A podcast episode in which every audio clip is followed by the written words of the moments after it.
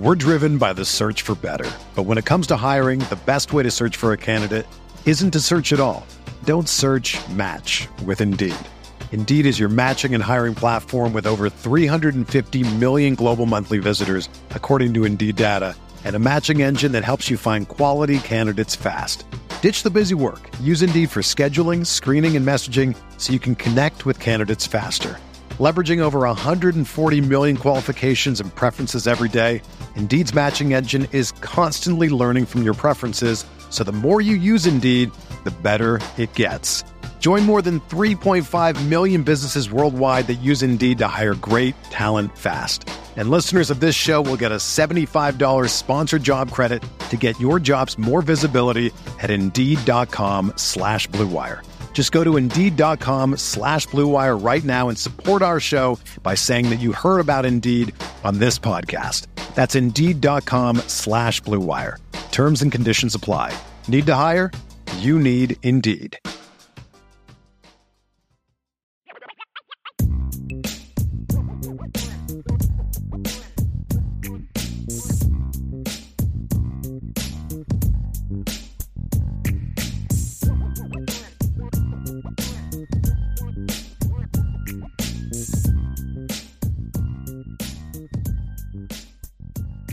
Andrew Gilmore, any idea what happened with Emmett Mosley, legacy four star wide receiver? Did we cool on him or did he really like Stanford better? He just never showed a lot of interest in Notre Dame. Notre Dame liked him. I, I, they cooled on him because he cooled on them, basically. Gotcha. Like it was one of those things where they liked him, they wanted him, but it can't got to a point in time where like this kid just doesn't have any interest in us, and we got to move on. Is what right. it's come down to. Yeah. And, and sometimes you got to make those decisions. Right. I mean, it's right. He just know, wanted to blaze his own yeah. trail, not follow his mom and dad's footsteps, which is totally fine. I mean, it's his life. I'm totally good with that. Sure. But uh, no, he he liked Stanford better than Notre Dame. Yes. I mean, he did. That's why he's going there. If if he wanted to go to Notre Dame, he'd be in the class. And they, they would have taken him. He would have been in the class. We're driven by the search for better. But when it comes to hiring, the best way to search for a candidate isn't to search at all. Don't search match with Indeed. Indeed is your matching and hiring platform with over 350 million global monthly visitors, according to Indeed data, and a matching engine that helps you find quality candidates fast.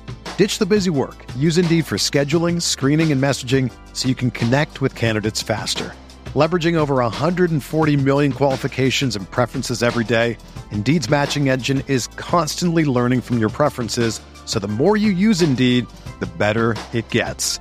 Join more than 3.5 million businesses worldwide that use Indeed to hire great talent fast. And listeners of this show will get a $75 sponsored job credit to get your jobs more visibility at Indeed.com slash BlueWire.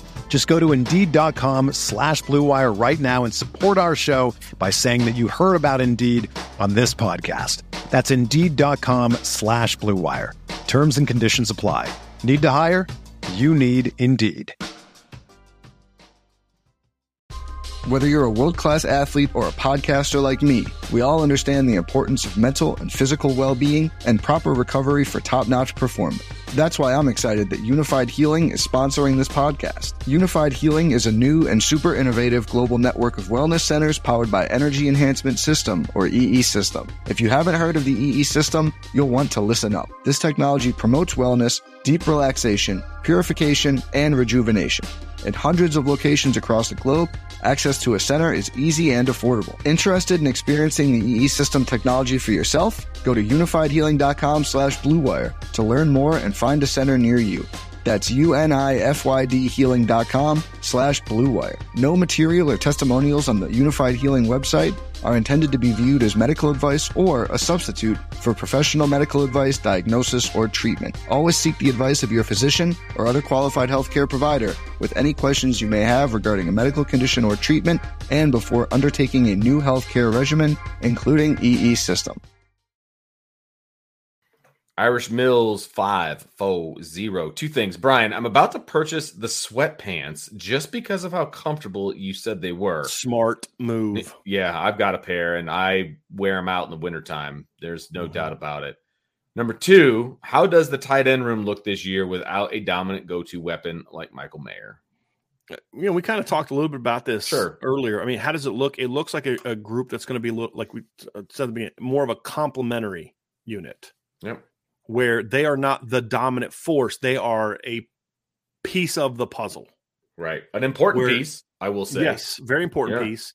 Where this team may be more receiver driven or running back driven or other parts of the offense are more that's your group you know but you you're going to need this group to be productive you're going to need this group to play at a high level and there will be times this year when the tight ends are going to step up in a game and take it over sure. and help you win you know where where a team is going to say we're not letting tobias and jayden thomas beat us we're not going to let tobias and chris tyree or jayden thomas chris tyree or deion colzie and jay whatever some combination they're not going to do that and we're also going to make sure we key on the run game so we're gonna we're gonna say, hey, we're going to leave our six foot safety matched up against your tight ends because we don't think that tight end can beat us. And then that game, Mitchell Evans or Holden Staes or Eli Raridon or somebody or, or them as a unit are going to say, cool, bet we got this and go make plays. I mean, that, that's good. They're going to need to do that this year. It could be a thing where the t- the receivers aren't playing well. It happens, Vince. Yeah, for sure. I mean, you look at the Clemson receivers as good as they were in 2019, they got flat dominated by Ohio State secondary. So somebody's got to step up and win that game. So in that particular game, it was Trevor Lawrence as a runner. I mean, that's that's what it was, right? I mean, it was it was Trevor Lawrence stepped up. I think he ran for 100 yards that game, if I remember correctly, Vince. Um, let me see here. Let me find that box score. I believe Trevor, ran, yeah, he ran for 107 yards. And Justin Ross had six catches for 47 yards. Tee Higgins had four catches for 33 yards. Hmm. So guess who stepped up in that game? And, and, and, Ohio State was dominating Clemson at the at yes, the point of attack, and and Travis Etienne could get nothing going in the run game. Thirty six carries for ten touchdowns. So you know what happens? Trevor Lawrence uses his legs to make plays. Has a sixty seven yard run, runs for one hundred seven yards, and Travis Etienne has three catches for ninety eight yards and two touchdowns. Right, that was a team with dominant wide receivers and a first number one overall draft pick throwing the football in his second year. He had just won a title, yeah. and they shut down your wide receivers beat your receivers up. So guess what? Other people had to step up. Travis Etienne had to be that dude that day in the pass game. There will be a game like that where your tight end's got to step up and do for your offense what Travis Etienne mm-hmm. did for the Clemson offense. And they're going to need to do that. And if they're an afterthought in your offense throughout the year, then they're not going to be able to step up and do difficult. that. Yeah, exactly. Right. So um, it, it'll look like that complementary role that occasionally they're going to step up and be that, those dudes that's that's what I think we're going to see from the tight ends this year.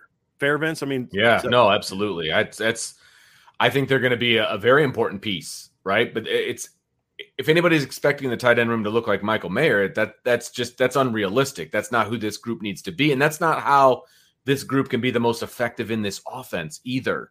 Because you have to play to the strengths of this group, and you have to play to the strengths of this offense. And if you think the tight ends aren't going to be an important piece of this offense, then you're not doing the offense the way it needs to be done. You know what I mean? Like, it, and and I don't see that being the case. I'm not saying Gerad Parker is going to just forget about the fact that the tight ends exist, but if he wants this offense to be as dynamic and you know score as many points as they want to, and all of those different things, the tight ends are going to have to be involved, and they're going to have to be an important right. piece of the puzzle, no doubt about it. They're just not going to be the focal point of the offense, nor would I want them to be, eh, right. in, you know, with the way they, they are right now. Irish Gordian, not based on what you have seen from Irish media this summer. Are you optimistic that they will finally bring it a little more this season? It seems that they there has been an uptick in published videos. Oh, okay, I get the question now. Yeah, he's not talking about like our competitors right. The right, right, right. That's what I thought at first. I was like, what do you yeah. mean they're going to bring it? Yeah, you know. I hope so. The Tims are going to bring it this year. Yeah.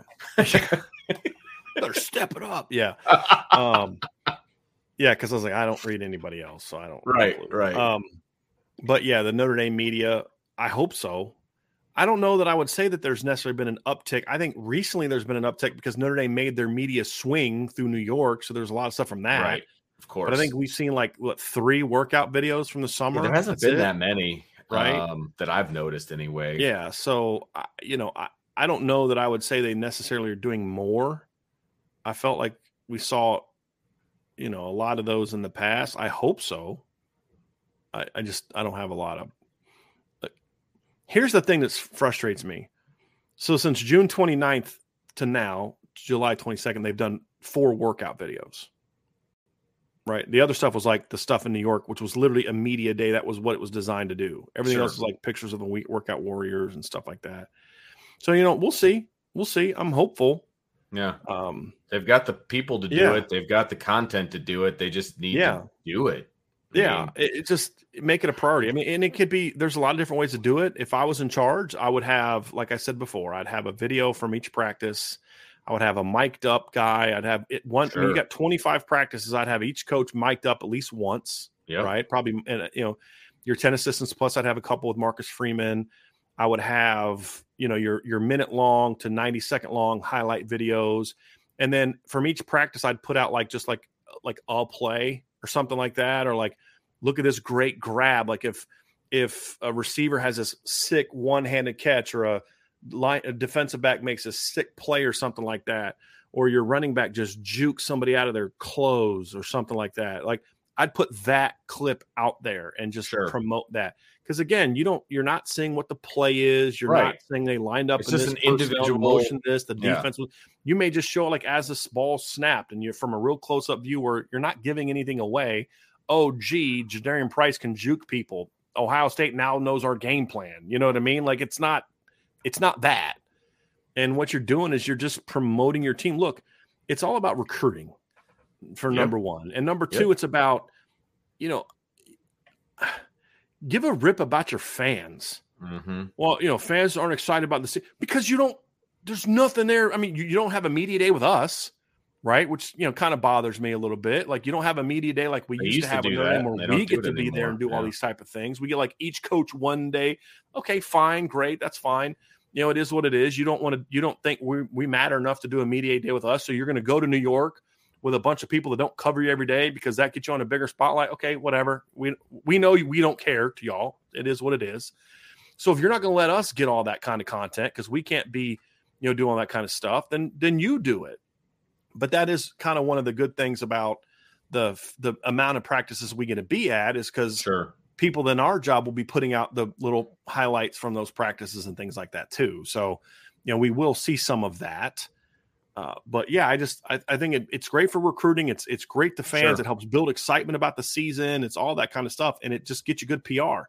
And when you're out there and you're being seen and you're being, you know, and and to me, it's like you're wasting an incredibly personable coach by not having more of those things with him and some of these other coaches. Like sure. you know, let that people see Coach Stuckey and let people see Coach McCullough and Coach Rudolph and you know and Coach Mickens and these kind of guys in those mic'd up videos with the the fun that like Cincinnati did one with Gino Guidugli that was really cool. Where when he you remember that Vince when he first got hired, we all saw that video. It was like you know, he was mic'd up all day and I mean, you could edit it out to me. It's not like of you, course you, know, you, put up every second of it. You know that right, you know, right. It's like he had the conversation when he talks to a recruit and like yeah. all these different things. Like no, or you know, yelling at somebody, right. you know, for not doing something right. You can you can frame you know, it anyway. All that stuff want. is cool.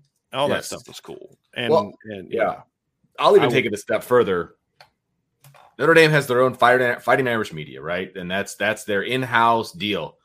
They don't do enough with the other sports either. I mean, mm-hmm. yes, they don't do enough with football, but they don't do enough with the other varsity yeah. sports that they have and and they need to be doing way more of that too and it can also be something that's a great part of it's a part of your academic situation you have students Absolutely. that want to get into this that are that you're yes. responsible for this team you're responsible for that team kind of like the observer and stuff you know what i mean right like absolutely it's great there, learning there's, opportunity there, there's easy ways to do this and i just don't think yeah. that they're taking advantage of the situation that they have because fighting irish media is they got some pretty nice digs over there yeah. uh, connected to the stadium and i just don't think that they're using them enough personally yeah. Coleman Smith, confidence level, Notre Dame will land KVA tomorrow and and flipping Caleb Beasley. I don't have a lot of confidence in either of them at this point in time. Uh, with King- Kingston, it's just it's such an unknown. No, nobody knows what he's doing. Yeah, Notre, Notre Dame has not been told. I'm pretty sure Ohio State hasn't been told. He's supposed to commit tomorrow. Yeah, and as far as I know, he hasn't told anybody what he's doing. That tells me that either a he's keeping this quiet. He's made his decision. He doesn't want it to leak out because he knows. Look, the, smart kids know you tell the coaches that you're going, they're going to go call their leak. buddies in the media yeah. and they're going to they're going to put it out there and then 87 crystal balls go out and everybody knows where you're going. right. You know what I mean? Right. So um, that's just the reality. He may not want that out. Or option two is he really genuinely has not made the ultimate decision yet. Or he thinks he has, but he's not feeling great about Yeah. it. Right. So he doesn't want to necessarily call and tell a coach, hey, I'm not coming when he may decide that next day he's waking up. Because like I don't think Manti told people where he was going. I mean, everybody thought it was going to be USC, but I don't remember that Manti had like called the Notre Dame coaches and said it was Notre Dame. It wasn't going to be. I- I, The don't way I remember. remember it is the coaches were just as surprised as everybody else. right, but it's That's not like I he called. remember it. It's not like he called them the night before and said, "I'm Right. I'm going to US." I don't think it. It might have. I don't remember it, but I I, don't I thought think it did either. Yeah. But yeah. So I have to go back and watch that video that they did on him. That was just was really well done. The Yeah. the one on uh, what was what's a who does that? Is it net? It's not it Netflix. was on It's- Netflix, Is it it? Netflix? I think so. The. Untold or whatever it is, Yeah, something like that. They do really good stuff. Yep. So anyway, that's that's kind of where I uh You want to answer Yeah. the second part? yeah. Uh same. I mean, look, okay. if he if he visits for the Ohio State game like he said he was going to, then I'll feel good about it. If he doesn't, then they're not going to flip him. I mean, and so we won't really have an idea until then. So right now he's committed to Tennessee. I think they got a shot to flip him. Do I think am I as confident now as I was a month ago? No, I'm not. I'm not, but they're still working. But uh, you know, we'll find out about Kingston. I still don't know if we're doing a show or not tomorrow. I mean, we may just have to do one just anyway, and then we talk about it one way or the other. I just I don't know how we're going to handle that one, but uh, yeah, we'll we'll see, we'll see. All right, here we know what time he's committing tomorrow? Mm, I have to go look. Okay. I don't didn't know, if like, off the top of my time head. Yet. All right. Yeah. Just curious. No big I think he does. I think he has a time. I just don't know that Okay. he's necessarily done it yet. Gotcha. This is going to first of all, since he's on your team now, Archer. Let's get this straight. It's not Lorenzo Styles Jr. He's not a junior. He's got, a, I believe, a different middle name. It's kind of like Barry Sanders. Barry Sanders, this kid was not Barry Sanders Jr. It was Barry Sanders. He had a different middle name, so it's not Lorenzo Styles Jr. So, and that's his mom told me that. So, I, I think I- that's a pretty credible source. I would trust that source as well, yeah, for sure. the person who you know gave him the name. Yeah, know, right. Exactly. Signed the birth yeah. certificate. Yeah. Yeah, right. So uh, Archer says uh, Lorenzo Styles said he transferred to Ohio State because he's quote trying to be one of the best players in the country unquote. Do you think he has the ability, both physically and mentally, to be that? Yes on the first, no on the second. The fact that he made this comment, you know, is like, why? No, no, he doesn't. No, Yeah. I, I, very much question if he has the attitude to be a great player. He's Right. going to have to be at Ohio State a different person than he was at Notre Dame from a work ethic and an attitude standpoint. And Notre Dame tried to force feed him. This is why I get frustrated when I hear things about, you know, how he felt about certain things. It's like they tried to force feed the ball to you last year and you didn't step up and make plays. Yeah. I mean, That's he was fighting the football, and that's Yeah. mental. That's an all mental side Yep. of things. And then he checked out and left. So Yeah. It is what it is. I got no Yeah. ill will towards him, but No, I also am glad that I mean I'm not I'm not gee, I wish Lorenzo was still here. I'm like, best of luck to you. Peace out. And I was a big Lorenzo Styles fan, man. I was. Same. Yeah. Same. I was a Same. huge Lorenzo Styles fan, but it just it took a turn and it wasn't Yep. gonna course correct at Notre just- Dame. Whenever I think of him, I just have that Mike Singletary. Can't do it. Can't win with him. Can't do it. I just that's just how I feel. You know what I mean? Just that's just how I feel about it. Oh, that's great. But physically, yes, he's got the chance, the talent to be a really good football player. There's no Sure. doubting that. Oh, he's got the talent. Absolutely. He wouldn't have played as a true freshman. You know, I mean, yes, there was As some well as he did as a true issues, freshman. but Right. yes, as well as, and then that opened up everything for like, man, this guy's gonna be good. Yeah. You know. Yep. So Gregory Perez with a super chat. Thanks, Gregory. Really appreciate it. He says, What is your best advice for someone who wants to do what you guys do? Uh, best advice to me is to find a way to do it. I mean, this, this is going to sound silly, but right, but find a way to do it, even if that means working for free. The first article I ever wrote, a cover Notre Dame, I did for free because it was like, you know, I did it really kind of for fun. And then the guy that, that I did it for uh, started paying me for it. And so I was doing like film breakdowns, paying me for it. Then I started doing like these like 25 word document pages long of breakdowns where I'd break down every player on every play and I'd start getting paid for it. Then eventually that led to a full time job. And then that full time job led to an even better full time job with an even better company and better all this and better that. And then that led to me starting my own thing. Right. It's just doing it. And so finding a way to do it. I mean, I, I- you hear young people now, it's like, you know, it, it's you know, working for free is dumb. Like, well, first of all, working for free in a, in a, in the field you want to work in is better than not working in the field you want to work in at all, right? And so be willing to do that. And if the people that that you work for, you know, treat you right, they'll they'll they'll find a way to take care of you some way somehow. But just find a way to do it. Number one, yep, uh, exactly. Uh, be a hard worker. That's one of the biggest problems that I have when it comes to dealing with people. Uh, is is you know, is this guy really invested in what I'm trying to do? Is he accountable? You know, when I ask him to do something, does he do it? Does he step up and do it? Is he a hard worker? Is he is he a person that's got passion for what he does? It's not that you got to have passion for my business, but if you have passion for what you do, that will inherently mean that you're doing things that are, are good for my business. So those like you know I've, I've had tried to have Notre Dame students help out with things. I had a guy one time, really good writer, when I could get him to show up hmm. you know, and, and do the work. And they say, oh, I'll do this. And then like not hear from him for a couple weeks. It's like, well, that's not going to work. You know what I mean? But uh, that's the big thing. And if it's something where you just want to kind of go out on your own and do it on, then just do it, man. Like mm-hmm. go start your own channel and start talking about Notre Dame football. And if, if what you have to say is good, then people will find you. Right. I mean, yeah. I remember First time we had a thousand downloads on a viewer, like, "Oh my gosh, this is so great!" Now it's like if we have a thousand downloads on a on a art on a, a show, we're like, "Oh my god!" Like, is that like the worst show we've ever done or something? Like, if people like you, they'll find you, man. But just yeah. find a way to do it. You know, don't be afraid to have people tell you no. Yeah. You know, like some people could write to me, "Hey, I'd love to do this." I, there's a guy that asked about wanting to do things for editing. I got to respond to him. I keep forgetting to respond to him. I'm so busy you know, but be willing to reach out. And sometimes yeah. people ignore you. Sometimes people say no thanks. Sometimes somebody say, hey, yeah, you know what? I'll help you out. So if you're listening and you're the guy that emailed me about editing, I'm I, am i am not purposely ignoring you. I've just been really busy. I will email you this weekend, I promise. Uh, but just be willing to do that. Get your foot in the door. Just do it. And and and the other thing too is put a lot of pride in your craft. Mm-hmm. You know, don't don't treat jobs as just jobs. If if you want to do something like this, it's got to be something you got to be passionate about because if it's just a job to you, you're going to hate it.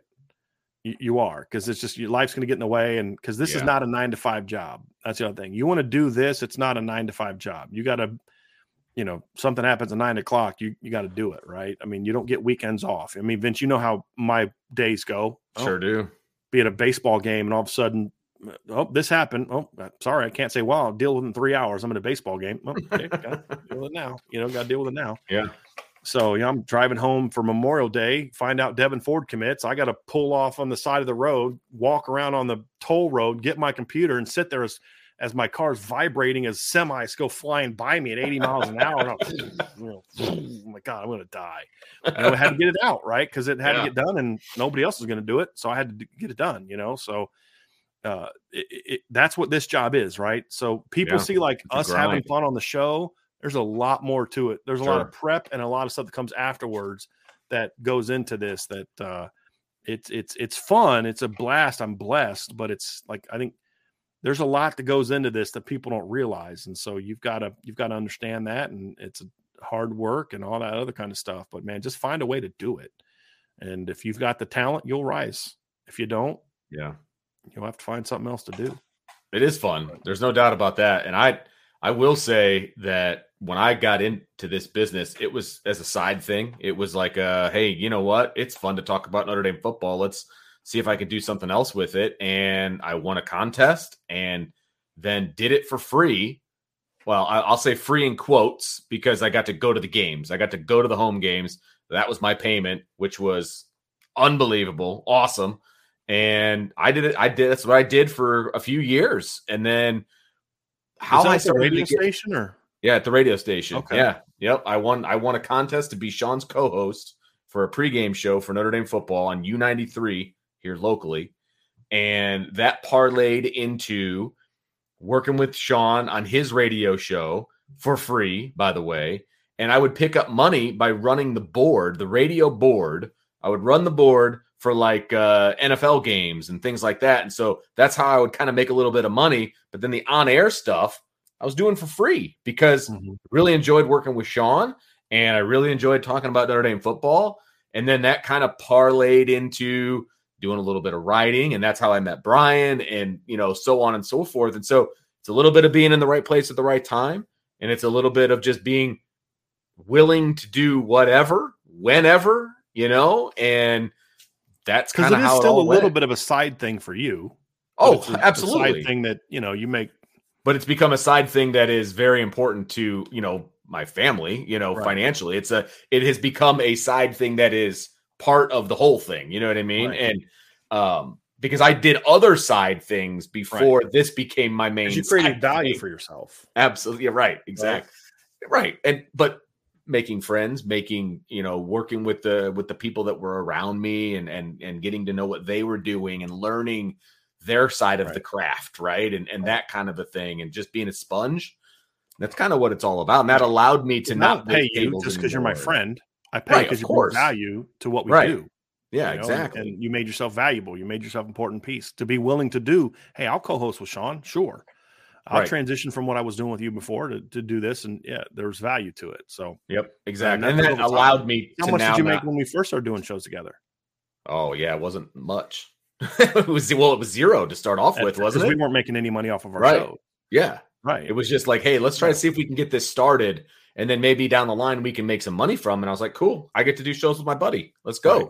You know, Exactly. and and it's turned into something awesome where I was able to quit Home Depot and you know Right. some other side you were doing shows with me, but you were doing other jobs as well. Exactly. Because you Yeah. got a bunch of kids. that just just bleed me dry.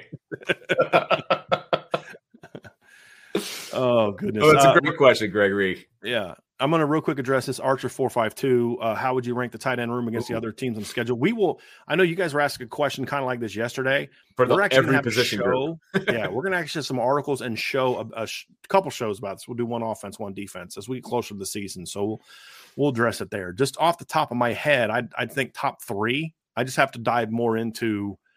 You know, like I know Ohio State has a much more established starter. I'd have to do a little bit more research on what their depth looks like, and Sure. you know, just you know, Purdue. I know Purdue lost their kid. What do they have coming back? I mean, there's just some a little bit more research I'd have to do to be able to give you that answer.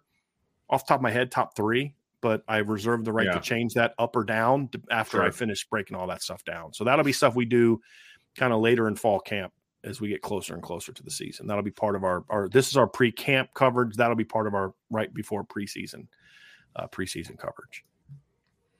Lucky Ducks 512. What would you like to see from Tyree in fall camp that would get you excited for him having a good year? It's a good Catching question. Catching the ball consistently. Yeah, That- catch that's that's That, yeah. that would be number one. And then a close number two would be I want to see his feel for the position, you know, Yeah. finding that opening in zone and just, you know, that that's a big part of being a wide receiver is finding, you know, just being comfortable and, and finding a way to get open and but then consistently catching the ball is obviously huge. We know he can run fast. We know he can do those things. I think he's a pretty good route runner, but that feel for how to get open and finding those creases is gonna be huge. Oh. All right, let's go to uh next one here, Vince.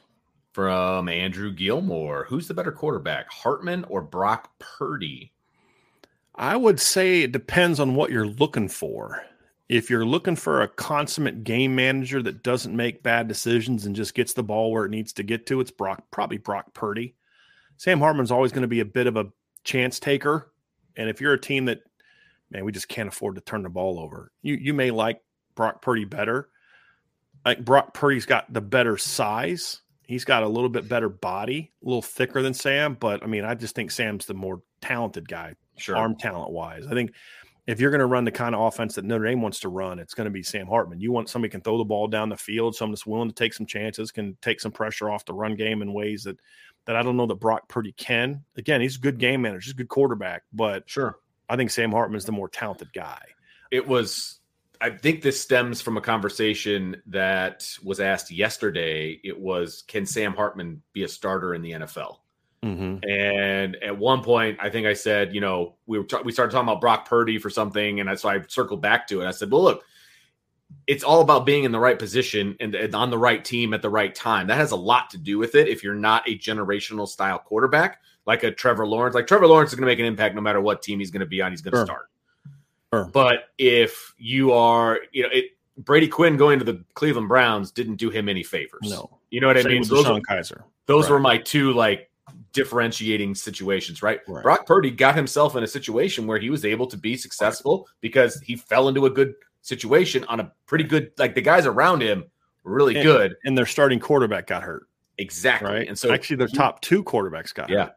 He was in a situation where he was able to be successful. And I thought, I was like, if Brock Purdy can be that guy, then Sam Hartman can be that guy for sure. Right. But he has to be, I think, in the right situation. I think too many times people kind of get into this. Well, he's not a top round draft pick, so no, he can't be a starter. Right. And I just think that doesn't really deal in reality. Ex- You Absolutely. know, the reality is, is there's not 32 first round draft pick Right. caliber guys playing quarterback in the National Football League. Exactly. There's just not. And a lot of the guys that people view as first round picks are are just that because you know, like Will Levis is picked number 34 overall, not because he's a good quarterback, but because he can throw the ball a thousand miles an hour and really far. That's Sure. it. He's he's a mediocre at best college quarterback at best.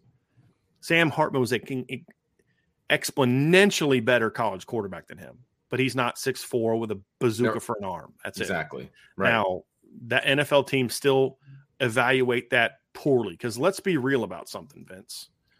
If if the NFL, if the San Francisco 49ers thought that Brock Purdy was a starting caliber quarterback, they would have not waited until the very last draft pick of the NFL draft. He literally was Mr. Irrelevant. was he really? would not I have didn't, waited even, till then. I didn't even realize It's- that. Yeah, it, it's kind of like people say, "Well, what a brilliant draft pick by Bill Belichick." No, if Bill Belichick thought that Tom Brady was going to be that good, he's an idiot for waking, waiting until the sixth round. Correct. You wait till like the third round and then you take that chance on them. Right. No, you're stupid if you wait till the sixth round. Somebody's going to pick him. You know, you, you run the risk of someone picking him if you think he didn't think he was going to be that. I think they liked Tom Brady. Clearly, they liked Tom Brady. They took him the sixth round, gave him a chance to make the team and all that. They clearly liked him, but they didn't view him as like what he became. Right. Exactly. If the 49ers thought that this is going to be our starting quarterback for the next however many years, they would not have waited until the the the very very end of the seventh round Right. To do it. They just wouldn't have. right. So I mean, There, and there's always going to be Right. exceptions to every rule, right? I mean, look, Kirk Cousins, for example, was drafted in the exact same draft as as Griffin, right? Like the Yeah. same team, same Yeah. draft. first first overall pick, right? Wasn't They- Robert yeah, Griffin they- there for- yeah. They they weren't considering Kirk Cousins to be a starter in the NFL for a long period of time. And look at what he's done because he ended up in a good situation that allowed him to be successful. right. And, and here he is, right? And say what you want to about Kirk Cousins. That's not the point I'm making. The point I'm making is he is a sustained starter in the NFL. And he was the second quarterback taken by his team in the same draft. Right. So it there, there's so many variables, so many variables. Could could Sam Hartman be a starter in the NFL? My answer is yes. It just depends on all the different variables that go into it. Yeah. Uh, if you had to ask me who would I would rather have Sam Hartman or Brock Purdy, I, I would absolutely take Sam Hartman. I would too. over Brock Purdy because Brock Purdy might you could say maybe has a higher floor. I think he's much lower ceiling. Agreed. And, it- it- and to me, if the 49ers think that they're going to win the Super Bowl with Brock Purdy, I just I have a hard time believing. Right. Right. I think that's a mistake. I think that's a mistake. And and I but but they're also again this is the nature of the NFL mm-hmm. with what they're paying some of their other stars, Christian McCaffrey and Trent Williams. Sure. They they can't afford to go out there and, and pay for a Pat Mahomes type of guy. Right. So they Even have to Trey Lance. You know, they what I mean? have So to deal with what they've got. Yeah, you've got Yeah. Brock, Brock Purdy making the league minimum basically for the next three years. Financially, that makes a lot of sense. So Trey Lance Right. would have to be significantly better than Brock Purdy for them to, to want to go with him because as a first round pick, he makes a lot more money. Sure. So yeah. Yep. A lot of variables, like I said, a lot of variables going to who's starting for your for Yep. your favorite NFL team for sure. Archer, what is the best type of offense? Or, oh, I'm sorry. What is the base type of offense Parker is going to run? How different from Tommy Rees's do you expect it to be? Look, We don't know. Archer doing. He's doing a little uh, No. little, little breakdown here. Well, what, what I like is that when we're when we're doing shows like this, he always asks about Notre Dame or some Notre Dame related question. Yeah. Usually, uh, he'll wait till the Friday shows or to ask some of the you know the other stuff. But I appreciate that. I, we don't know, and we don't know. I mean, Yeah, I I could tell you based on the blue gold game, but I don't. I don't know that even that's the case. I you're missing. Audric carried the ball what twice, two, three times. You didn't Right. have you know your team playing together. You didn't have all your tight ends. You you know, I mean, there's just a, we don't know. We yeah. don't know. Uh, is it is it gonna how it'll be different from Tommy Rees's, even if it's the same exact playbook, because every coach is going to run a the same playbook differently. They're going to have different Correct. emphases, and it's going to be a different roster, and so it'll look different. But uh, you know, it'll. It, I think the one, the only thing we really know is we'll see more RPOs in this offense. That's the only thing that yeah. I really feel confident we can yeah. say for sure. We're definitely going to see that this season. Yeah. Yeah. I think we'll see the majority eleven personnel, but that could vary game to game. I mean, I just. Yeah, I'm not sure. He, he followed up with he's not sure what type of offense Parker ran before. Parker's never run an offense. Exactly. His offense at West Virginia, he ran Neal Brown's offense, and Neal Brown was the primary play caller. Right. So uh, I think he did like red zone and stuff like that. So that's that's the whole point. Like with Garrett Riley, you kind of have an idea of what Garrett Riley's going to do because we know the tree he came from. Yes, he's got some different wrinkles than his brother, and he'll probably have some different wrinkles from what you know Sonny Dykes like to do. But they're both air raid guys, and that's his lineage, and he's kind of running offense, and you have an idea of what he's going to do. With Gerad Parker, he's never run his own offense before. So and and I don't know that he necessarily has uh, the freedom to completely revamp the offense, and he may have like all these things he wants to do. He can't just come in with a new playbook. He's I mean, he's taking over kind of what was already established mm-hmm. terminology wise, right. scheme wise, yeah. and stuff like that. And he's going to put his own wrinkles on it it'd probably take him a couple years, man. It's two to three years to transform it to more into what if he has a different vision of it, it's going to take a little bit more time. But I think part of the thing with with why he was hired is because his philosophy of offense and what he believes in is similar to what Marcus Freeman wants. Right, exactly. Which is a balanced offense that can run the ball on anyone, but also has the ability to go beat you throwing the football. If you know, so I think Marcus Freeman wants that balance to where being able to run the football is still at the heart of what you do but as as this is a kind of a conversation I had with Coach Freeman that didn't make it in the articles, but we kind of talked about like being a great running team doesn't mean you average 250 rushing yards a game. Because if you know that's kind of that stubborn, we're just going to pound our head into the wall no matter what. If teams are coming in there and loading the box up, then I have no problem throwing for 350. Right, exactly. If that's what presents itself. But when we need to run, we can run. Right. That's where he wants to be. Yep. Not just, you know, unnecessarily being stubbornly running the football just because you need to get to your 200 yards. That's not what he believes in. But he believes in in no matter who you're playing, no matter the situation, when you need a run, when you need a yard, you can get that yard. That you go yeah. out to every game and your foundation is we can run the ball on you. So if a team wants to come out and say we're not going to let Sam Hartman beat us, and Notre Dame's going to say cool, and right. we're about to run for three bills on you. Exactly. If you're going to play six in the box oh. and and not let us throw the ball down the field Audric is this is your best chance at putting yeah. some Heisman tape together. Yep, you know exactly. what I mean? Like some Doak Walker tape together. I mean, I would love, I would yeah. love, love to see a team come out and put six in the box and think they're going to beat Notre Dame like that. Yeah. Bring it on, man! Yeah, with this yep. offensive line and the, and the running back room, and oh my gosh, yep. let's go! Absolutely. WJS. Any of the tight ends remind you of Kyle Rudolph? Eli Raridon a little bit. Okay. As, from what Kyle was in, in at Notre Dame. You know, big, tall, vertical. Kyle Hamilton, Kyle Rudolph is also a really good high school basketball player as well. Sure. Uh, Eli, number, body type wise, yeah, body type wise, I think I think Kyle Eli's a little faster. You know, he's a little bit more fluid. Kyle was a little bit a little bit tight in the hips, but great hands. Very similar. Uh, I, yeah, very similar. Cool. That's a that's. How about you, Vince? You kind of no. That's a good. That's a good comp. I I. That's a really good. You know, I seeing them both in number nine and seeing them both go up and get the ball, and yeah, I could see it. Absolutely, I could see it. Both kind of that athletic, uh, quote unquote, modern tight end.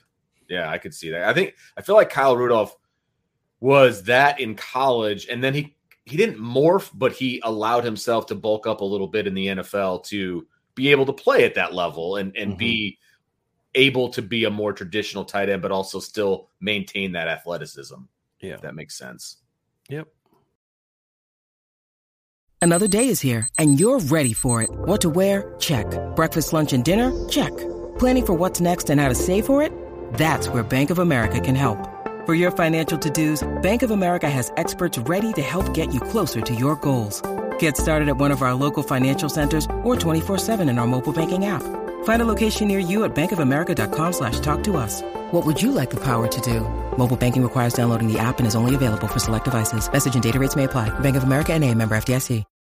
When you need mealtime inspiration, it's worth shopping Kroger, where you'll find over 30,000 mouthwatering choices that excite your inner foodie. And no matter what tasty choice you make, you'll enjoy our everyday low prices, plus extra ways to save, like digital coupons worth over $600 each week. You can also save up to $1 off per gallon at the pump with fuel points. More savings and more inspiring flavors make shopping Kroger worth it every time. Kroger, fresh for everyone. Fuel restrictions apply. Got last three, it looks like here, Vince. All right. Dalen Riggins, what attributes would a two man group at tight end have? Height? I mean, it just depends on who your two are, right? Like, um, so if we're just talking about in theory, in theory, a two tight end set gives you more ability to create extra gaps in the run game. That, that's ultimately the goal of having a tight end attached to the line of scrimmage. It's sure. we now have an extra gap to run the football, which also means the edge has been widened out. So if you're in 12 personnel with your two tight ends on the end of the line of scrimmage, you now have a C gap to run the football in everywhere. And now the, the, the outside runs are D gap. You've now created a wider edge sure. for if teams want to come off the edge. So, you know, you have extra gaps. You now have the ability to to get edge blo- good firm edge blocks no matter where you go because like it used to be back in the day, Vince, where if you were a 12 personnel team, you'd literally run your almost every run you had was a check with me. Mm-hmm. Or, or if even if it wasn't, the quarterback could quickly check. So you, you, line up, you're in a balanced two by two. You find out where you have the numbers, where you have the edge, and say, hey, you know, just quickly, we're running outside zone. I'm just going to decide which way we're going to go to it. Right. So you come, you know, Ringo, Ringo, whatever the case may be, or Tiger, Tiger. I mean, you give some, you know, I always laugh when teams would do like R and L's with their checks. like, bro, Seriously. You know what I mean? We're not that but, dumb. I know. I know defenders are dumb, but we're not that dumb. right. You know, but like whatever the call is, like, hey, we're running this opposite. You know what I right. mean? It's not quite like that anymore, but it still is a little bit. But it, 12 personnel gives you the ability to do that. And it was great for duo because you know, duo was a run where you'd actually run it to the tight end, where inside zone is a usually where you're running it away from the tight end, you know, where you're actually cutting back to the tight end. So like duo is it's kind of funny because a, a, an inside zone cuts back to the tight end, duo bounces to the tight end. It's right, but it's it's a similar similar type of attack angle, even though the blocking scheme's a lot different. But those are the advantages to it. A little bit more beef. Uh, height is, I mean, it, height is an advantage in in certain looks, but it's not a primary reason to go twelve percent. Sure it's more about creating that those extra spaces in the run game. And then if you can do some throwing the game stuff, like if you're a team that's going to throw the ball all day, you're not going to be a 12 personnel team unless you have like Tony Gonzalez and Shannon Sharpe types as your tight ends, right? You're just right. you're not going to line up and or you don't have receivers. You're not going to line up in 12 personnel all day, throw the ball 65 times unless you just have studs at tight end. Sure. It's more because you're able to create and then the other thing too I can do out of that is I can go double tight so I can put a tight end over and a wing and now I've created an even extra gap. There's now a D gap that I can run through that side, and then I can do things with my receivers coming backside to kind of isolate that backside a little bit. You know, I can run read zone, or I can run an RPO backside. You know, put my twins backside. You know, so if they want to crash off the edge, I can pull it and throw the little bubble or something like that. I mean, there's things you can do to kind of isolate that where I can I can create an even extra edge and out leverage you. It's a leverage gap run sure. game thing, really, is the primary reasons for that. Vince, would you agree with that? Yeah, no, absolutely. And I, you know, and and as far as an attributes, like if I was creating my players, right, and and I didn't just have to work with what I had, I would want kind of a, a Mitchell Evans type, and I would want um, an Eli Raridon type, like that. I would want two different types of tight ends that I can bring in and we can block, or I can put them out and we can go. Like, right. That's what I would do ideally, but I can take two Mitchell Evanses or I can take two Eli Raridons and be successful. I would want one of each just so I can right. vary what I want to do. And right. I would put Mitchell Evans out wide and, and keep Eli attached. Like there's there's a million different things that you can do, but but you're still primarily a running football team. Yeah, absolutely. You're doing that all the time. Right. Yeah. Yeah. Right. You just want to be um you just want to be in a situation, Vince, where you want to be balanced in those looks. Right. You don't want to be like, but you don't want to be like, because you don't want to be like 80 20 90 10 when you're 12 personnel or even 70 30. You want to be more six, true 60 40 when you look at the calls and sometimes right. 70 30. I mean, if they're not stopping it, they're not stopping it. Like, correct. The only time you should be 80 20 is if like this team is just not stopping us. Like Clemson right. just could not stop Notre Dame and 12 personnel last year. I mean, just for whatever reason in that game, they just they had no answers. Right. So you keep going. Like keep doing I, I, definitely subscribe to the theory that if something's working, I'm going to keep going at it. I, I yeah. I'm not going to try to be the smartest guy in the room. Where oh well, I've got to you know I got to change it up. Like uh, right. no, I don't. I there was a game I remember when I was calling plays in high school. Team we were playing just couldn't stop trap. I called trap like eight times in a row, and we just bloop, bloop, bloop, bloop touchdown. Yeah. Like I, that's okay. one of the things I liked when I was breaking down Chip Long's film at Memphis. There was a drive, I think it was against UCF or Cincinnati or like somebody like that, maybe Tulane or something. But like they literally ran G scheme and all the way down the field. Yeah, just went left or right. I mean, yeah. they just ran their G scheme, just boom, boom, boom, boom, and you couldn't stop it. I think they like ran. They ran it like at one point. It's like a ten play drive. At one point, they ran like six or seven plays in a row. Yeah, exactly. It's just like, yeah. look, you you have yet to do what you need to do to stop this play. Why do I need exactly? my I remember my head coach is like, why do we keep running the same play over and over again? I said, because we're averaging eight and a half yards a carry. Like, and they have done nothing to adjust to it. Right. right? We're gonna I can out leverage them formationally every single time, and they've done nothing about it. Yeah, exactly. exactly. Yep. Is that TDD Brammy four? Todd Brammy four, maybe? I don't know. But thanks for the question. If the tight end sneak is back, would you like to see Evans pass out of it? Uh, and if so, against who and in what situation? I, I hope it's not back personally, but uh, yeah, I, I just that's one of those you do it once or twice and that's right. it. Type of it was situation. a nice wrinkle last year. Yeah. It worked early. They went back yeah. to the well too many times. What I want to yeah. see him pass out of it.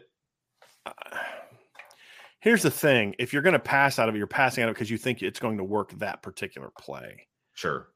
But my whole thing is I'd rather, I'd rather, I mean, it's a gimmicky thing. Would I have a problem if they passed out of it against a Tennessee State or a Central Michigan or even a Duke? I guess I'd be okay with it, you know, but like I just would rather, if you want to throw the football, put your starting quarterback under center and yeah. run something out of it. You know, I'd rather, I'd much rather Mitchell Evans be catching a ball in a 13 personnel scenario than throwing it. You know, yeah. just um like you know, I'm I'm someone who's like I'm still I still think the biggest waste that Notre Dame ever had offensively in their entire tenure that I've ever followed Notre Dame is the fact that Avery Davis never threw a pass in a game. Oh, I was waiting for that last year. When he got hurt, like, I was like, oh. but like, it shouldn't have waited till his fifth. No, you're year. right or You're sixth right. year. This last year was the sixth year. You're right. Sorry, 17, 18, 19, 20, 21, 22. This was the sixth year.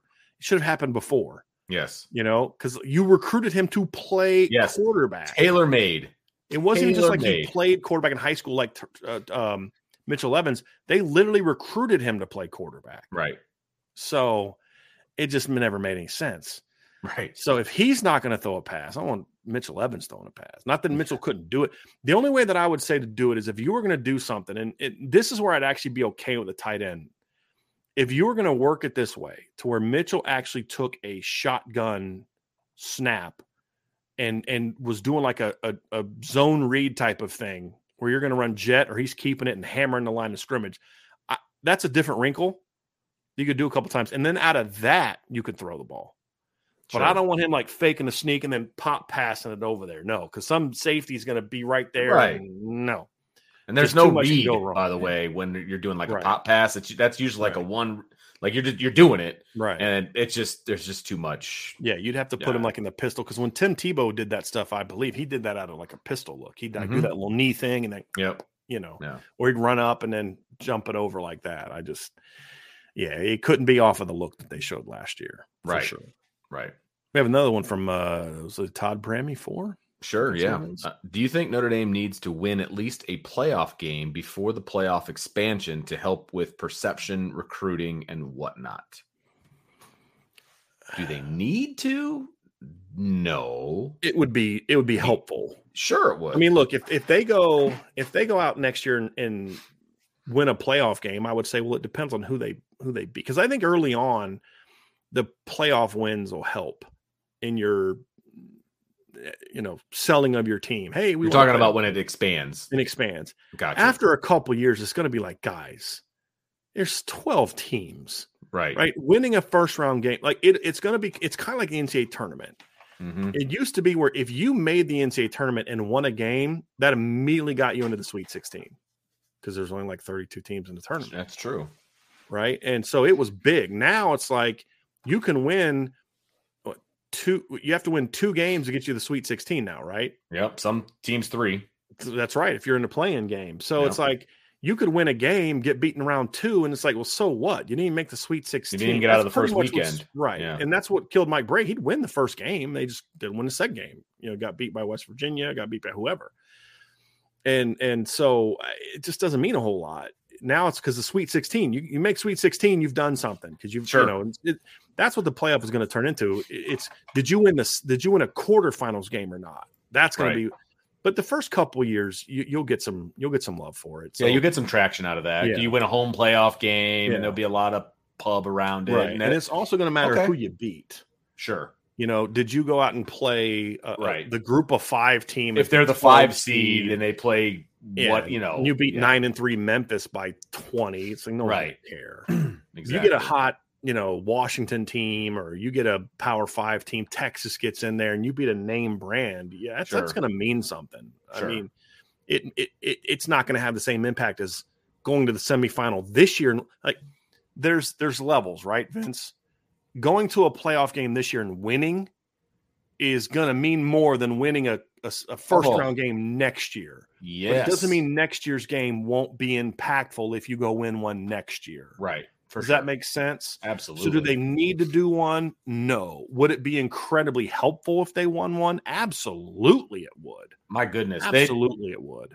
I, I've talked to Ryan both on the show and you know uh, just the two of us like texting back and forth, and I know you know he's super high in the 25 class, for example, right? And I, and I it's a it's a loaded class from what it sounds like, Yeah. right? He's the he's you guys are the experts, but it sounds like it's a loaded class. Oh yeah. If they go to the playoff and they win a game this year, that 25 class is going to explode. No doubt. It's going to explode. There's and no- same with 26 and yeah. Right, exactly. And so that's going to give you a ton of momentum. Now, if they don't go to the playoff or they go to the playoff, they lose, but then they win one next year, you were in the playoff. That's still gonna get a great. You win one next Right. year. It's still going to be a bump.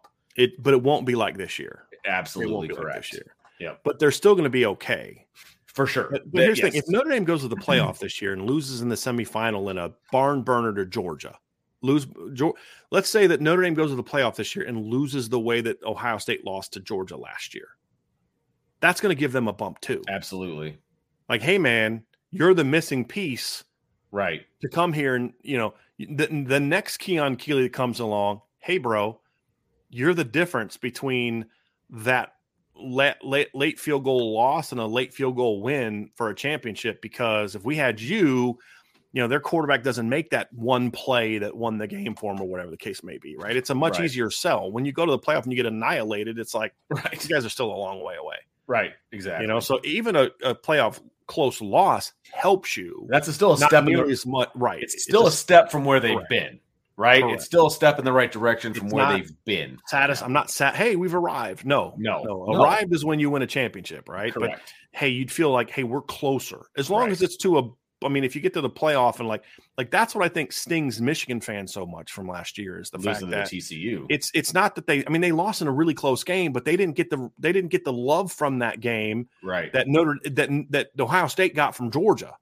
sure. even though they were both close losses and both teams had a chance to win it late, it's because, yeah, but Ohio State lost to Georgia. You lost to TCU. Now, TCU was a really good football team last For year. sure. But, But then the perception didn't help when they just got Right. smoke showed the It- next week. That's also that's a great point. yeah. But it's still TCU. Even if TCU would have played a little bit tough, it's For still sure. TCU. But you're correct, Vince. When they got slaughtered in the next game, it's like, dude, you lost. all. I could hear was Michigan you gave fans up be like, 45. You Yeah. gave up 51 Right. points of that team. right. Come on, man. We would have put up a better fight against Georgia. No, you- well, yeah. no, but No, you you-. I Yeah. hate that. Browns fans used to say that crap to me when I was a Oh. kid. Well, we'd have been closer in the Super Bowl than you were. Based on what? We beat you, Right. right? Like, what do you mean it'd have been closer? We beat you. So, this like, is not a hypothetical. Like, so stupid. yeah, so exactly. So dumb. Yeah, I mean, t- the the need part's what I would remove if you were to Yeah. frame it to where you know would a playoff win this year be more impactful from a perception standpoint than a sure. than a first round playoff game next year? Absolutely. Right. but it's still going to be impactful next year. Right. Now, if Notre Dame next year can get because here and here's where the playoff can help you from an from a perception standpoint. If let's say because with Notre Dame they can't they have to win two to get to the semifinals since they can't win a Right. first round, a quarter. They can't get a first round bye. Let's say Notre Dame next year goes uh, 12 and 0 and they're the five seed. 11 and 1, they're the five seed, either one. Right. And they win a game over, no, like Oklahoma State, right? Some, um, you know, Wisconsin gets in, Okay. something like that, right? Good win, but not. But then you go to the next round and you play the four seed, and the four seeds, Georgia, uh, Texas. No, it can't. It can't be. You know, an SEC team. They're going to be in the SEC then. You beat Ohio State, Michigan, and then go to the semifinals and lose. That's way bigger than just going to the semifinals this now and losing. Right.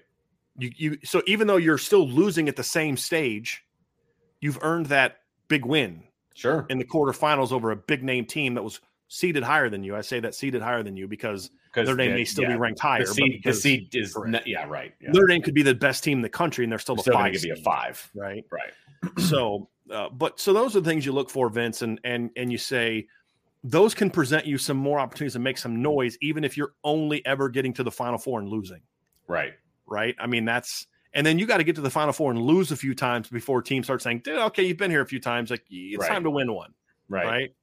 But you you're still going to get a ton of love. Wow, they won two games, and that's something that is an advance. It, it's going to get to the point where you don't get that really big bump like you get a semifinal game now until you win a quarterfinal game over a higher seeded team. Right. That's going to be really the the key for Notre Dame in that regard. So we had we had a, another kind of a playoff question too. All we get to the Uh, from one. Rob Osgood. Sorry, this is so late. But next year, with the expanded playoff starting, as a coach, will you watch playing time more because of the of more potential games? To a degree, I mean, you still got to win the games. I mean, it- Yeah. so you kind of have to balance the fact that you've got to win these games to get in, but then also I want to make sure my guys are fresh and there's still going to be what two weeks, three weeks in between. Like if you're, we're talking Notre Dame specifically, there's going to be three weeks between, I believe, the end of their season to the beginning of the 12 team playoff. Yeah, there's a couple things. Number one, in my opinion, the NCAA needs to do one of two things in response to the expanded playoff. Because even teams that win their conference championships still have to win three games to win a title. They're going to have to play 16 games to win a title. You have to win the That's true. quarterfinal game, the semifinal game, the championship game. Am I correct? I believe and so. you know yeah. they're not getting rid of conference championship games. So that's thir- 12 regular seasons, your conference championship game, plus three playoff games. Even if you're the number one seed, you got to win three playoff games to win it all. You can win your conference and still have to win four games. Because if you win your conference and you're a Power Five champion, but you're not one of the four seeds, then you got to. You're still in the playing that first first round. weekend. Yeah. so that team's got to play 17 games. So they need to do one of two things. Number one, eliminate the four year rule. The reality is, if the last time I did this, I, I read this, students on average take four and a half years to graduate. So, like just normal students. So go and say, you have five years. You have five years to play. There's no more red shirting. You have five Mm. years to play. Okay. So whether you play two snaps or 10 snaps or a, a, thousand snaps, Right. you have five years to play. Now, what this does is, is this means that you can play more depth. You can play a young guy five snaps a game for 13 games, Right. right? And and then if you need a if you need a medical red shirt, you can get a sixth year if you missed you know a, a full year Sure. because of an injury or something like that, Right. So do that and let them play five years. I think what that would do is you'd see graduation rates go up a little bit. They got more time. yeah, we have more time uh, because then kids could maybe take a little bit of a some of the kids who maybe aren't elite students could say hey you know i'm i'm, I'm going to maybe stay at the 12 and better be able to handle my my course load something like that or you'd see more kids what we'd also see is more kids getting master's degrees Yeah. Because the kids that are good students will be able to Sure. i'm still getting done in three and a half and then now i got a, another full time Yeah. to, to go get my master's degree the guys that are big time players are going to leave after three anyway Right. right? But now you don't have to redshirt a kid and say, well, we're going to arbitrarily not play him at all or only four games because of this redshirt rule. Well, now that you're forcing teams to play 15, 16, 17 games, This redshirt rule is great because now I can play guys on special teams sure. to take some of the wear and tear off of. Or sure. I've got this really good offensive lineman that I'd like to get 10 snaps a game, but I can't because I got to redshirt him. Right. Or I've got this number three tight end. So you could do that. Or the second thing that they could do is if they don't want to do that, and, that, and that's my number one solution is get rid of get rid of the arbitrary four years to play. Right. Four, you have five years to play four. Just let them play five years. Right? Just let them play five years.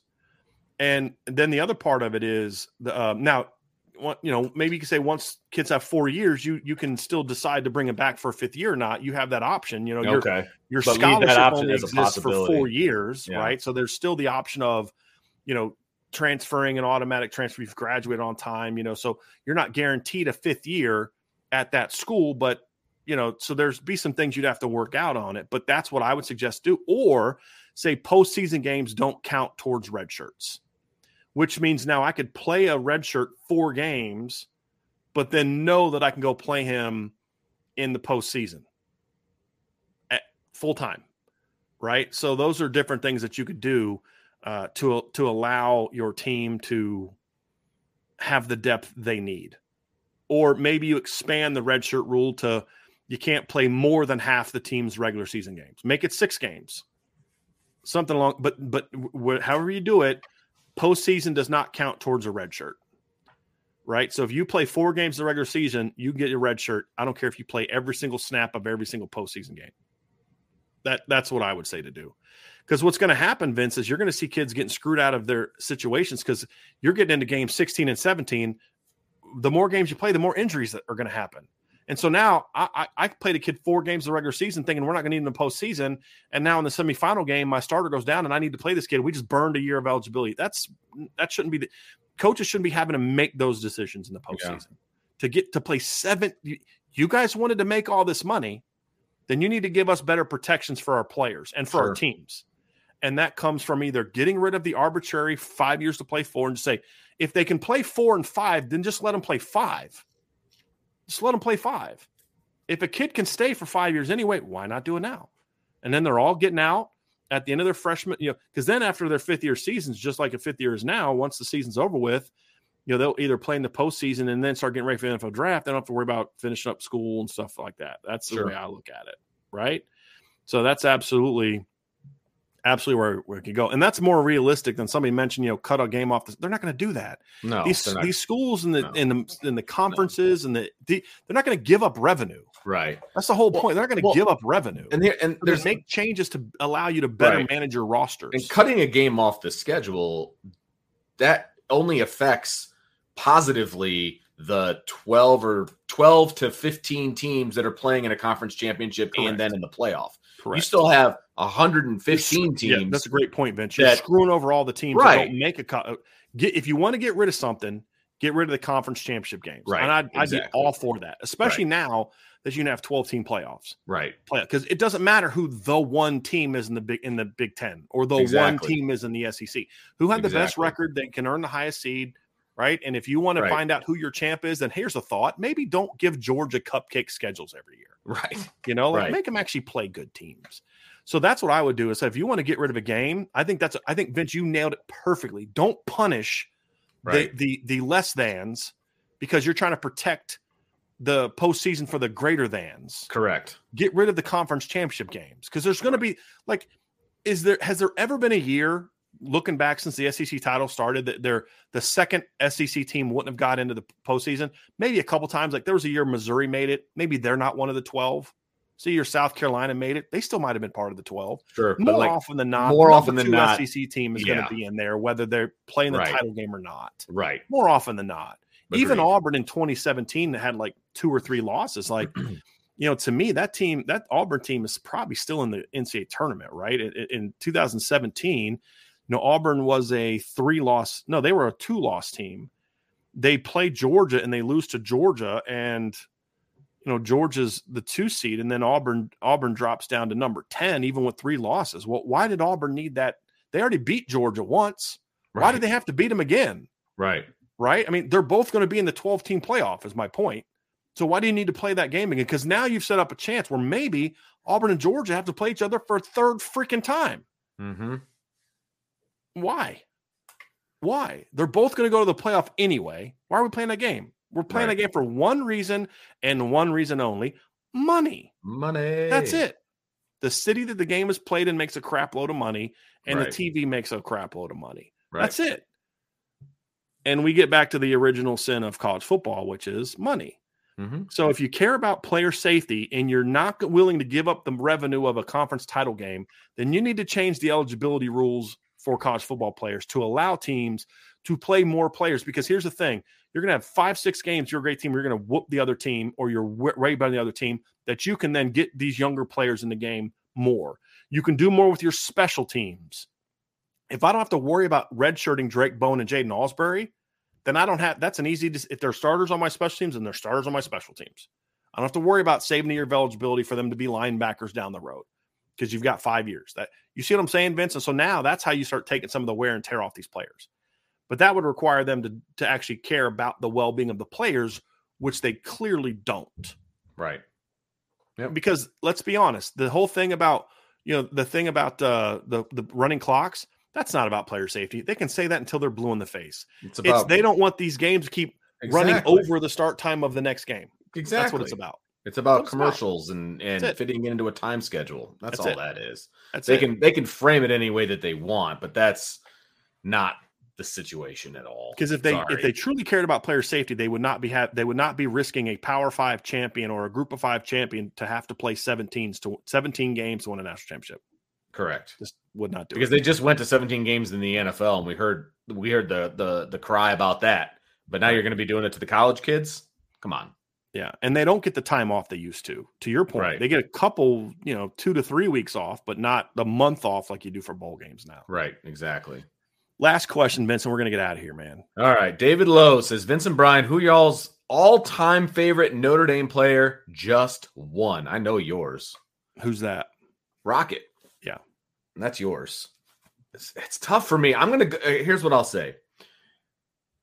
When I fell in love with Notre Dame football, it was it was in that like 92 93 era right so I, and i've been following it ever since i have had one jersey in my entire existence as a fan. Can I guess? Yeah, go ahead. Well, let me ask. So, was it Brady Quinn? It is not. Wow. It was okay. not. Was it Jarious Jackson? Yeah. Nope. Oh wow. Okay. Now I don't know. Because Brady Quinn, I was like in my twenties, and so okay, like I didn't yeah. really go that route. You know what I'm saying? Yeah. This was early on. I had a Rick Mirer, Oh, Seattle Seahawks okay. rookie okay. jersey that I wore rookie until the year that year fell apart. Yeah, okay. he was a rookie of the year that year. Yes, he was, and I was a huge fan. Like my dad ended up doing some work for him, so my dad was at his wedding, and so like is he, he a good guy? His, his, card. Oh yeah, I've heard and, he's a really good guy. Yeah, and we have since interviewed him on the pregame show that I was doing a couple years ago. We mm-hmm. interviewed him. Still a great guy, and like yeah. So Rick Mirer, I think I'm going to have to go with my all-time. He seems like a super player. chill dude, man. Yes, like absolutely. he runs like a wine company now. Yep. Like he's in California. He like super chill dude. Yeah, his kids are like lacrosse players, and like yeah. he's just yeah, absolutely, hundred yeah. percent. So that's really cool. Yep, I like Rick guy. Mirer. I just your intro to Notre Dame football was Rick Mirer era. Mine was Tony yes. Rice era. That's why right. Tony's kind of like if I were to pick my top five, it'd be like it'd be like um, Ricky Watters. I mean, excuse me, uh, Rocket Ismail. Tony Rice, uh, you know, Brady Quinn. Yeah, you know oh, what I mean? Yeah. Like, I, don't have any from the current era that I've covered the team. It just seems weird. That seems weird know? to me too. Yeah, like it's the yeah. guys that I fell in love with when I was yeah, when I was still a fan, that, or when I was I, a fan that I idolized. You know, so it'd be like Bettis because I was like still in my twenties when Brady played at Notre Dame, so still right. young enough to still be like that kind of fan. Sure, I mean, sure. Uh, Bettis, Bettis to me was not one of mine because of just like I, I, uh, on that team, I just I really liked um, Reggie Brooks from okay. the team. Like I love the way Reggie ran, and Rick Mirer was a really good player. So I'm trying to think, man. Like um, you know, Todd Lyght, that's another one, right? Okay. He's in my top five of, sure. of the guys I was a, a, fan of, and um, yeah, I mean that's that's four of them. I'd have to think about some others. I'd have to think about who my fifth one was. I really liked Michael Stonebreaker because he had an awesome okay. name and a great yeah. name. I really liked Demetrius DuBose. He was a guy that I liked a lot. Kevin McDougal was a guy that I, I mean, I was partial to quarterbacks, right? You know, so I'd probably sense. go Tony Rice, Brady Quinn, Rick Mirer, You know, because I liked Rick Mirer. I mean, you know, uh, Rocket Ismail and and Todd Lyght probably my that's probably my five. I, I would throw for me. I would I would throw Bettis in there for me. I would throw uh, Samardzija in for me uh, because he was that dual baseball yeah. football. Like I really dug that. Yeah. That's why probably Golden Tate is probably up there for me because he did both. Um, so yeah, I mean, something about Samardzija where I liked him, but I just couldn't love him. I don't know. I get it. I don't know what it was, man. It just, dude, he had kind of a cockiness that I appreciate. Yeah, like I, yeah. I, I, kind of dug it, man. Like, yeah, I don't like it. He's from the region, man. Like you got to have a little cockiness coming out of the region. Like I, you know, it is what it is. But he was uh, really good, though. Yeah, he's a really good player for sure. I was so. watching the Michigan State game the other day, and I forgot about that that slant route he caught. I think it was fourth down. If I remember correctly, that's a fourth that down. Sounds right. Against that in the, in the rain, we caught yeah. that. I think it was fourth down. Caught that slant, stopped in, on his wet f- turf field, and then comes back outside. That was and that was that old school turf field, yeah, like the, the crap turf field. Yep. Yeah, I know exactly what you're talking yep. about. You know what I did not know until uh was it 20 what was the little giants year? Was that 10 2010? I think so, yeah. So I covered that game in 2010. You know what I did not know that they actually have a grass field now? Well, they went back to grass, did they? Yeah. I did I mean I still thought it was like I thought it was like field turf. Sure, yeah, right. But it, it was actual grass. Okay. And I, I did not because they used to have that, that, old like the cement uh, with the carpet on top. Oh, like yeah. that's the turf that they used to have. Oh yeah, uh, up there at Michigan State. I'm and yeah, I think you're right. I think game, they, and I'm pretty sure the 06 game was uh, on the still they still have the turf, I believe. So I'm pulling that up now, right now, Vince. I'm looking at that game. Can't tell. I can't tell if it was still the turf or it was the grass. I think it actually, yeah, I think it actually might have been the grass. I don't know. Okay. I'm looking at it. I'm I'm really not sure. No, it had to be turf because nobody was like muddy. Oh, sure. Yeah. In yeah. that kind of weather. Yeah. Yeah. I'm not sure. I'm actually not sure. It might have been grass. I'm not sure what that field was in 06. Yeah. I'm not sure. I just know that that was a great play by Samardzija. And that, that game, it's I've never seen a game that went so bad early to be so good late. Because you remember the Matt Trannon throwback, you're like, this is going to get ugly. Like, this, is going to be worse than the Michigan game. That's right. kind of how I felt. Like it's going to be worse than the Michigan. Because remember how early against Michigan they were just smacking them. It was just yes. crushing Notre Dame. Like I mean, you knew that wasn't going to be a close game from almost the beginning, mm-hmm. right? And then uh the Michigan State game kind of started off that way. I'm actually going to look at the box score. I mean, it was like they were down so. I mean, they were down. I mean, man, oh man, that was that game. It was like 38-17 at one point time, and and it, it was uh, it was ugly. Now I'm gonna have to go back and watch that one. So I watched it the other day. I watched the well, I watched the second half. I can't watch the. I still can't watch the first half. That's fair. Yeah, it was uh it was 17 to nothing at the end of the first quarter. Notre Dame scores and then they go back down and score again to make it 24-7 notre dame scores again to make it 24-14 and then they went down and scored again it's 31-14 at halftime. Notre dame scores uh, early in the in the first quarter and make it 31-21 and then michigan state goes down and scores right back and scores. And it's so it's 37-21 going into the fourth quarter. And and then that's when the that's when it started that's when notre dame made their comeback and started forcing turnover. But Like even even when they made it 37-27, you're like, they're gonna go down and score and it's gonna be mm-hmm. over, right? I mean, just you just waiting on them. And then it wasn't until Notre Dame, I think they forced a turnover. I think it was where like they had they forced a fumble. Uh yeah, it was a force of I think Chinedum, I think, stripped it, right? You remember that? They were running. Notre Dame had just made it 37 27, and Chinny comes up and he just rips it out on an off tackle run to the right. And you're and like at first nobody knew what would happen. Like you didn't know the ball yep. come out. You didn't see the ball yep. come out on TV. You just you see him go like this, and then there's like this scrum, and then all of a sudden the Notre Dame players are like going crazy, running off the field. And you're yep. like, what? What? Hold on, what just happened? What just happened? Yep. And then Notre Dame had a short field, and they went down and scored like pretty quickly. I think they recovered at like the 24 yard line. And if you remember on that series, because I was watching the other day, Notre Dame actually had went backwards. They had like a 15 yard penalty and then oh. Brady threw a bomb into the end zone, and Samardzija interfered with to give him a first down because like the drive wasn't going well, and then and then obviously they went down and scored. I was uh, at that game, Brian. Yeah, he. I think I think the touchdown was like that crazy over the shoulder, Mm-hmm. back shoulder to to to to Rhema, I think was the touchdown on that drive. You were at that game in I was. I was in the Oh, box, and my wife and my mother-in-law were in the stands, Oh, just getting poured on. Poured on. And Yeah. my father-in-law and myself were in the press box, just like, Yeah. like just- Yeah. and but that game, like I so I was at my grandma's house watching that game, and when Terrail picked that pass off, man, I was going crazy. oh my gosh, I was yeah, going nuts. yeah. It was not a good way to start that game. when they and then- scored to make it 37-34, I was like, they're gonna win. They're gonna win. Like they've got all the momentum now. And Sure. at the time, remember, Michigan State was that team that would just collapse. Mhm. They would look real good and then just like fall apart. And you're like, this is like it, but I didn't feel that way until the Chinedum fumble. And I was like, they may actually win this. And then they like went backwards. I'm like, ah, freaking Notre Dame. You get this golden opportunity. And then when the penalty happened, then of course they score a couple of, I mean, they're going to win. When it was Yeah. 37 24 with as much time as there was in the game, I was like, dude, they're going to win this game. They're going to win this game. They're going to win. And then the next series they go out Yep. and- I'm pretty sure I have the program for that game somewhere over there on my bookshelf because it was the 40th anniversary of the 66 game.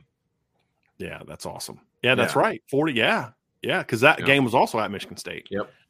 So Yep. wild stuff. Pretty yeah, sure I got that program. it, man. over here Good, somewhere. good question, David. So your your Yeah. number one was Rick Mirer, minus Rocket.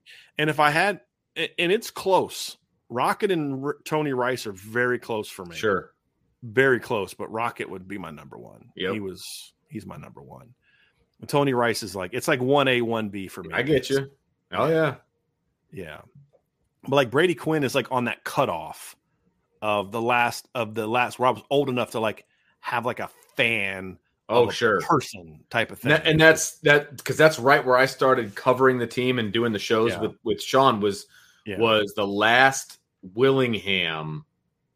It was so it was, it was the fall of 04 is when I started doing it. So like when Brady got there and Jeff Samardzija and Zbikowski, like doing the pregame show, like I still felt like I was kind of a fan, you know what I mean? And so it's just when you get deeper into it, you know, that kind of a thing. So like that was those were the last teams where I was like idolizing guys yeah. because they were still kind of my age. You know what I mean? Now they're all just kids. Now they're all Yeah. kids. It's like I can't idolize a child. Like that's it's Well, it's not weird. even just that. It's like it's more of a professional relationship now. When you look at watch the players, Like, sure. you, you can really Absolutely. appreciate appreciate a guy's talent, but it's like I'm a fan.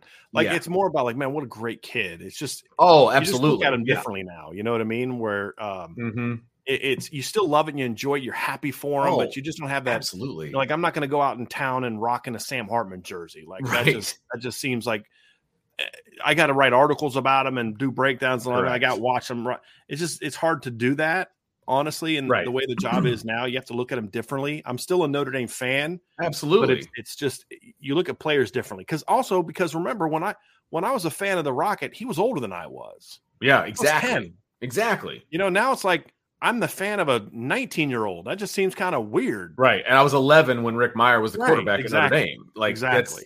That's that's But even when absolutely Brady was playing, I wasn't that much older than him.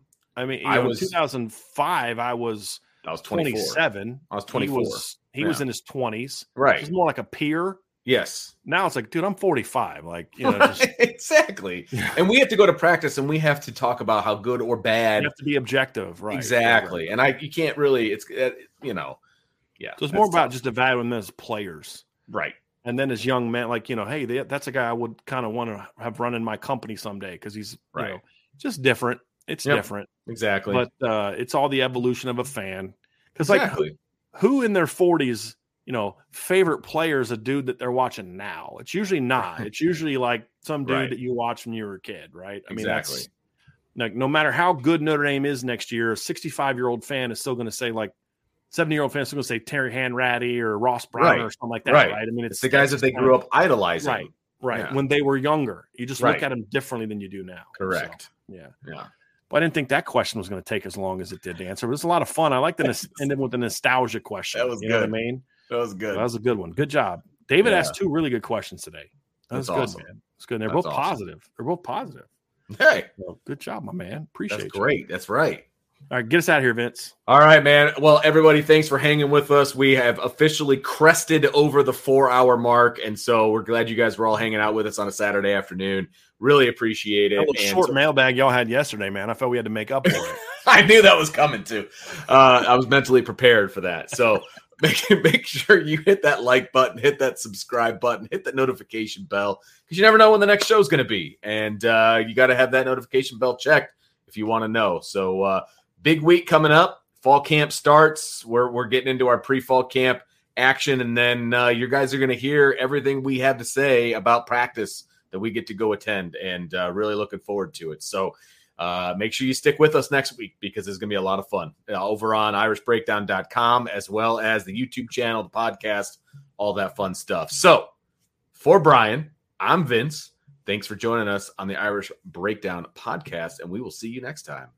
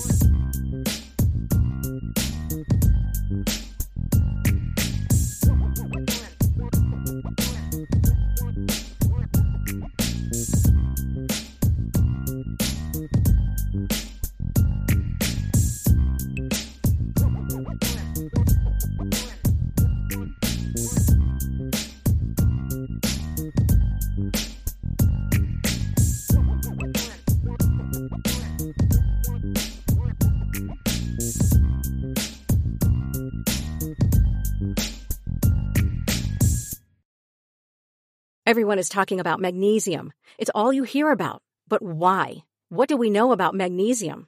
Well, magnesium is the number one mineral that 75% of Americans are deficient in. If you are a woman over 35, magnesium will help you rediscover balance, energy, and vitality. Magnesium supports more than 300 enzymatic reactions in your body, including those involved in hormonal balance. From functional medicine doctors to mental well-being and female hormone experts, we all know that magnesium is the one mineral to improve all aspects of well-being and health. But which one? Magnesium Breakthrough from Bioptimizers, the trusted choice recommended by leading experts with seven best absorbed forms of magnesium to ensure your body receives the support it needs for overall well-being. Go to bioptimizers.com slash balance today and use code BALANCE10 for 10% off. Support your journey to wellness at B-I-O-P-T-I-M-I-Z-E-R-S dot com forward slash balance. Magnesium Breakthrough from Bioptimizers, your foundation to optimal health and vitality.